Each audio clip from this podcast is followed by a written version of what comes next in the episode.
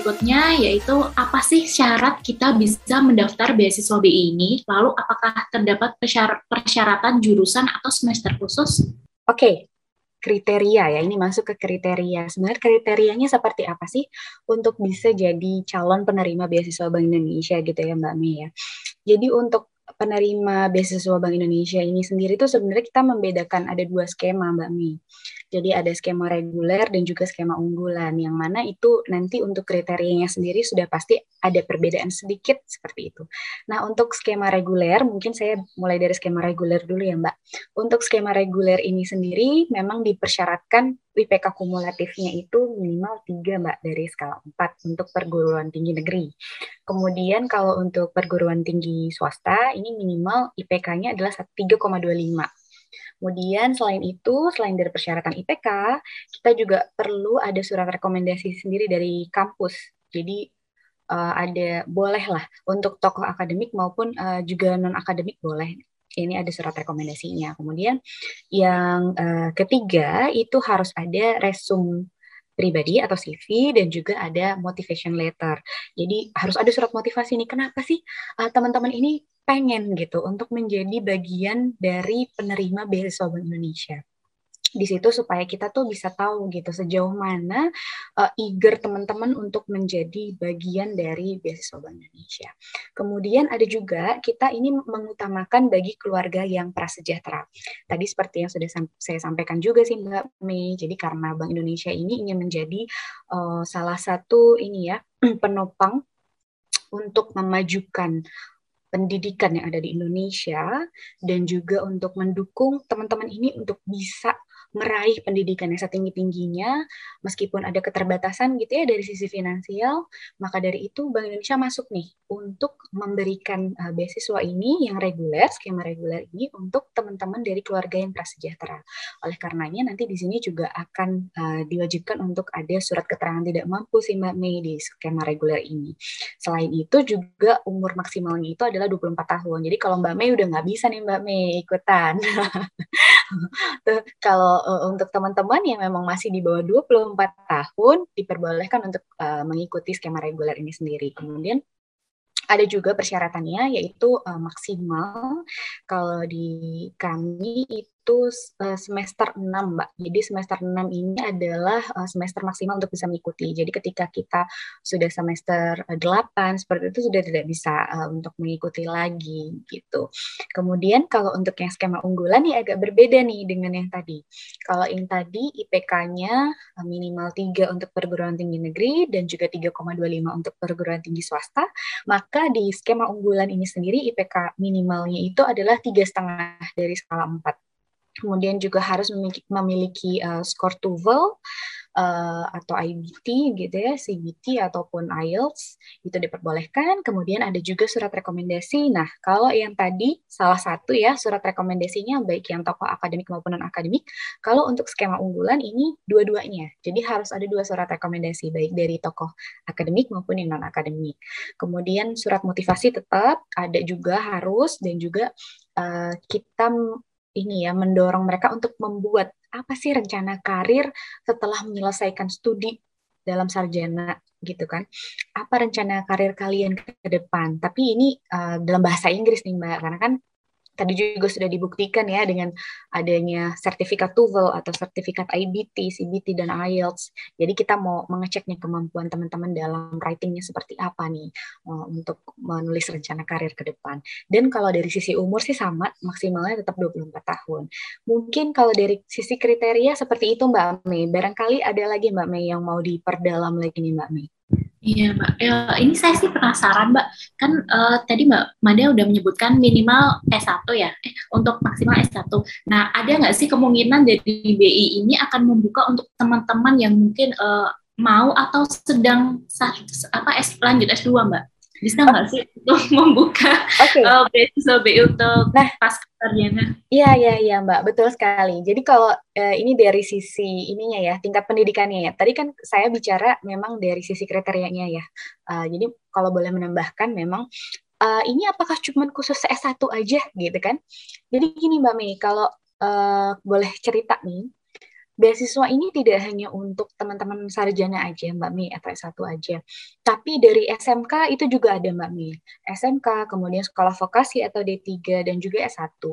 Nah, kalau untuk S2 sendiri memang sampai dengan saat ini belum ada Mbak Mei, tapi memang kita masih mengkaji ya Mbak Mei ya, mengkaji lebih lanjut apakah dari Bank Indonesia sendiri ini uh, bisa gitu untuk bisa memberikan uh, pendidikan yang lebih tinggi lagi daripada S1 gitu kan ini memang sedang dikaji dan betul Mbak Mei karena kita kan uh, misi visi misinya untuk bisa memajukan Indonesia gitu ya, menjadikan Indonesia ini berdaya saing dan lebih unggul lagi. Jadi itu bukan hal yang tidak mungkin gitu untuk Bank Indonesia untuk tidak memberikan uh, beasiswa S2. Cuman memang kalau dalam saat ini sih masih dalam proses ya Mbak yang penggodokan lagi lah gitu. Seperti apa sih urgensinya seperti itu. Makasih Mbak Mei. Oke, okay, baik Mbak Manda, makasih. Nah, untuk teman-teman yang SMA, SMK, D3 dan sebagainya, jangan khawatir. Pokoknya pantengin aja terus Instagramnya Bank Indonesia, jangan lupa di follow juga ya. Jadi biar uh, untuk dapat infonya tuh lebih cepat tuh. Nah, terus lanjut yang pertanyaan selanjutnya kayaknya untuk Mas Satrio nih. Mas, apa aja sih benefit yang akan didapatkan ketika menjadi penerima beasiswa BI? Oke, okay, thank you Mbak Mei pertanyaannya. Kalau untuk benefit pastinya sangat banyak sekali ya teman-teman. Mungkin kalau uh, aku jabarkan secara mendetail itu bisa sampai sehari dua malam itu nggak nggak bakal kelar gitu terkait dengan benefitnya itu sendiri. Nah mungkin uh, coba aku peringkas ya terkait dengan uh, manfaat dari yang kita dapat dari beasiswa Bank Indonesia. Nah uh, yang pertama ya tidak munafik tentunya teman-teman pasti dapat uang lah itu pasti fresh money dari Bank Indonesia pasti ada gitu untuk dari beasiswa itu sendiri. Nah, terus uh, tapi itu uh, jangan terlalu apa ya, jangan terfokus pada hal semacam itulah gitu. Karena ada banyak sekali manfaat lain yang teman-teman bisa dapatkan selain dari freshman itu sendiri. Uh, yang pertama tentunya terkait dengan uh, sarana pengembangan diri. Uh, nggak melulu soal akademik aja kan gitu. Untuk uh, menapaki kehidupan selanjutnya nanti pasca teman-teman berkuliah, teman-teman membutuhkan banyak sekali hal gitu yang dapat mendukung karir kalian nanti ke depan, mendukung pengembangan diri kalian. Nah, nah dan di Bank Indonesia itu sendiri uh, terdapat sebuah berbagai macam program-program terkait dengan pengembangan diri itu sendiri gitu dari beasiswanya itu sendiri. Nah, ada program pengembangan diri, kemudian ada skill improvement, terus kemudian yang sangat menyenangkan ada program-program leadership juga nih. Nah, jadi Bank Indonesia ini uh, beasiswa Bank Indonesia ini ya maksudnya ini adalah sebuah paket yang memang sudah sangat lengkap gitu.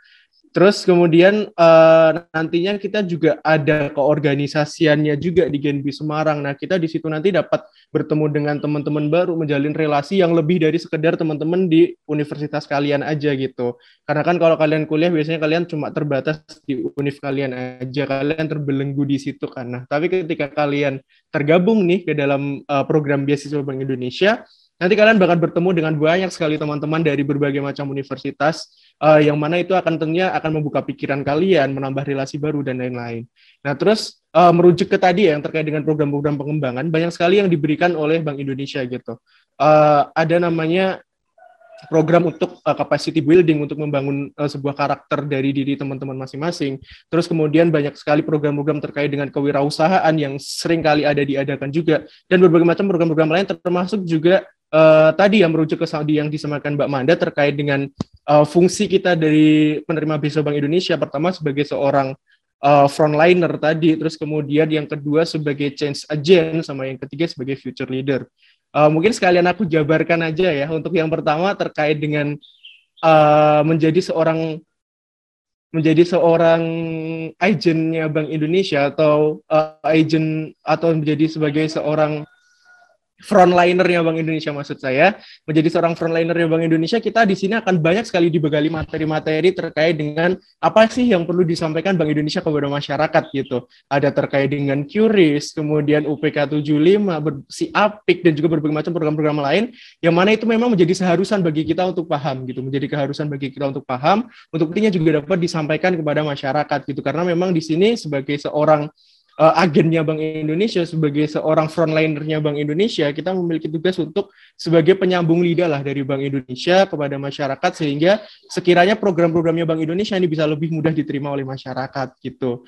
Nah terus kemudian yang kedua sebagai change agent. Nah di sini tentang bagaimana kita sebagai Gen B nantinya sebagai penerima beasiswa Bank Indonesia hadir untuk memberikan pelayanan terbaik nih kepada masyarakat sebagai agen perubahan itu sendiri gitu. Ada berbagai macam sekali program. Kita sering melaksanakan program-program sosial nih seperti open donasi. Terus kita juga punya namanya semacam desa binaan. Kita bina itu masyarakat desanya yang disesuaikan dengan Bank Indonesia juga ya terkait dengan pengembangan UMKM, terus pengelolaan lingkungan dan lain-lain. Kita ada program semacam tanah mangrove dan lain-lain juga yang mana itu sebagai sebagai fungsi kita nih bahwasanya kita nih sebagai penerima beasiswa Bank Indonesia kita ini loh hadir di masyarakat kita ada di tengah masyarakat untuk menjadi solusi gitu. Selain kita sebagai uh, mahasiswa biasa nah kita juga dibantu nih sama Bank Indonesia untuk lebih memberdaya gunakan gitu kemampuan kita untuk hadir di tengah masyarakat itu sendiri. Dan yang ketiga sebagai future leader. Nah kita di sini dididik nih sama Bank Indonesia untuk bagaimana menjadi pemimpin nanti di masa depan. Karena kalau kata kalau kata pepatah ya Mbak setiap setiap masa ada orangnya, setiap setiap orang ada masanya, setiap masa ada orangnya. Nah, maka dari itu suatu saat nanti kan pastinya uh, kita nih, teman-teman yang mungkin sekarang masih sebagai mahasiswa, misal contoh saya dan teman-teman yang lain, suatu saat nanti mungkin kita akan menjadi orang-orang yang memegang memegang uh, semacam kepentingan atau kekuasaan nanti di negeri ini sehingga kita dipersiapkan nih untuk uh, menjadi pemimpin itu sehingga uh, kita siap nanti ke depannya untuk uh, menjadi pemimpin-pemimpin menggantikan Bapak Ibu, Mas dan Mbak yang sekarang ada di pucuk kepemimpinan. Nah, terkait dengan kegiatannya banyak sekali. Yang sangat menyenangkan ada yang namanya leadership camp. Itu ada berbagai macam tingkatan ya dari mulai leadership camp di tingkat kota, kemudian di provinsi ada, terus kemudian yang paling tinggi di nasional. Nah, itu ada banyak sekali kegiatan-kegiatan di situ yang mana itu tentunya untuk meningkatkan kualitas dari kepemimpinan kita itu sendiri gitu sehingga kita siaplah nanti ketika kita sudah mendapat beasiswa Bank Indonesia terus kita lulus dari situ kita jadi alumni kita punya leadership yang kuat gitu dalam diri kita untuk nanti siap terjun uh, menjadi seorang pemimpin di masa depan nantinya mungkin seperti itu dulu sih Mbak Mei uh, kalau ada yang masih kurang atau gimana nanti kita ngobrol-ngobrol lagi gitu Mbak Manda ternyata nggak salah Satra jadi ketua Genbi ya iya dong. Mungkin dari Mbak Manda mau menambahkan sedikit untuk program dan kegiatan untuk penerima beasiswa BI ini? Oke, uh, kalau tadi yang dijelaskan sama Satrio sih sebenarnya udah komplit banget ya. Jadi berbagai program ini memang sengaja kita bentuk gitu ya bersama-sama dengan teman-teman Genbi Semarang. Ini untuk bisa meningkatkan skill mereka nih Mbak uh, Mei. Jadi kita tidak hanya sekedar memberikan beasiswa Mbak Mei seperti yang tadi sudah dibilang sama Satrio. Kita tidak hanya sekedar memberikan beasiswa, tidak hanya memberikan sekedar uang gitu ya untuk bantuan pendidikan, tapi kita juga kasih mereka wadah untuk bisa berkembang.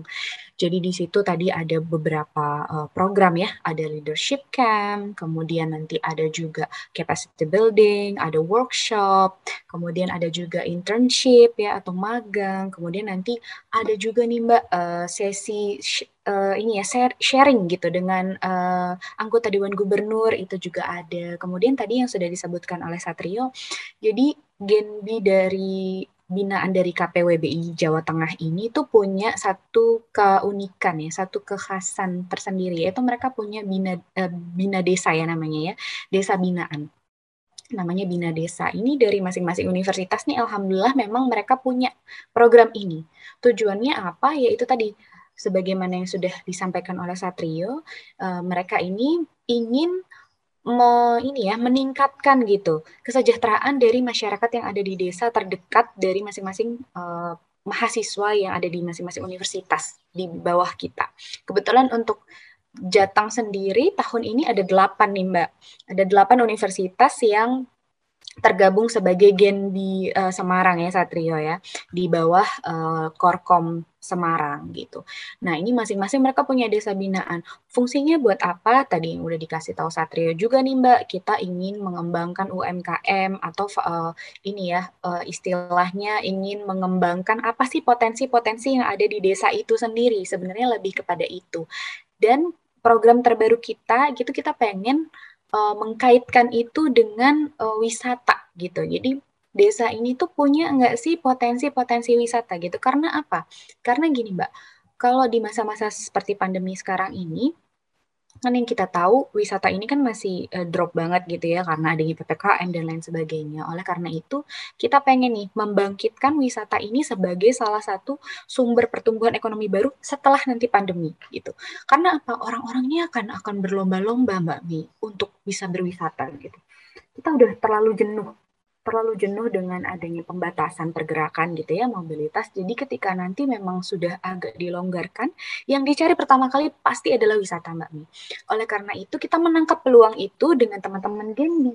Kita pengen tahu nih di desa binaan masing-masing ini ada nggak ya potensi wisatanya gitu yang bisa kita hubungkan dengan potensi dari desa itu sendiri gitu misalkan desa desa uh, A gitu ya dia punya perkebunan teh gitu perkebunan teh yang sangat uh, besar seperti itu Nah ini bisa nggak ya kita kaitkan dengan wisata gitu. Misalnya nanti wisata kebun teh, memetik kebun teh sendiri seperti itu. Jadi ada unsur wisata dan edukasi di situ Mbak Mei.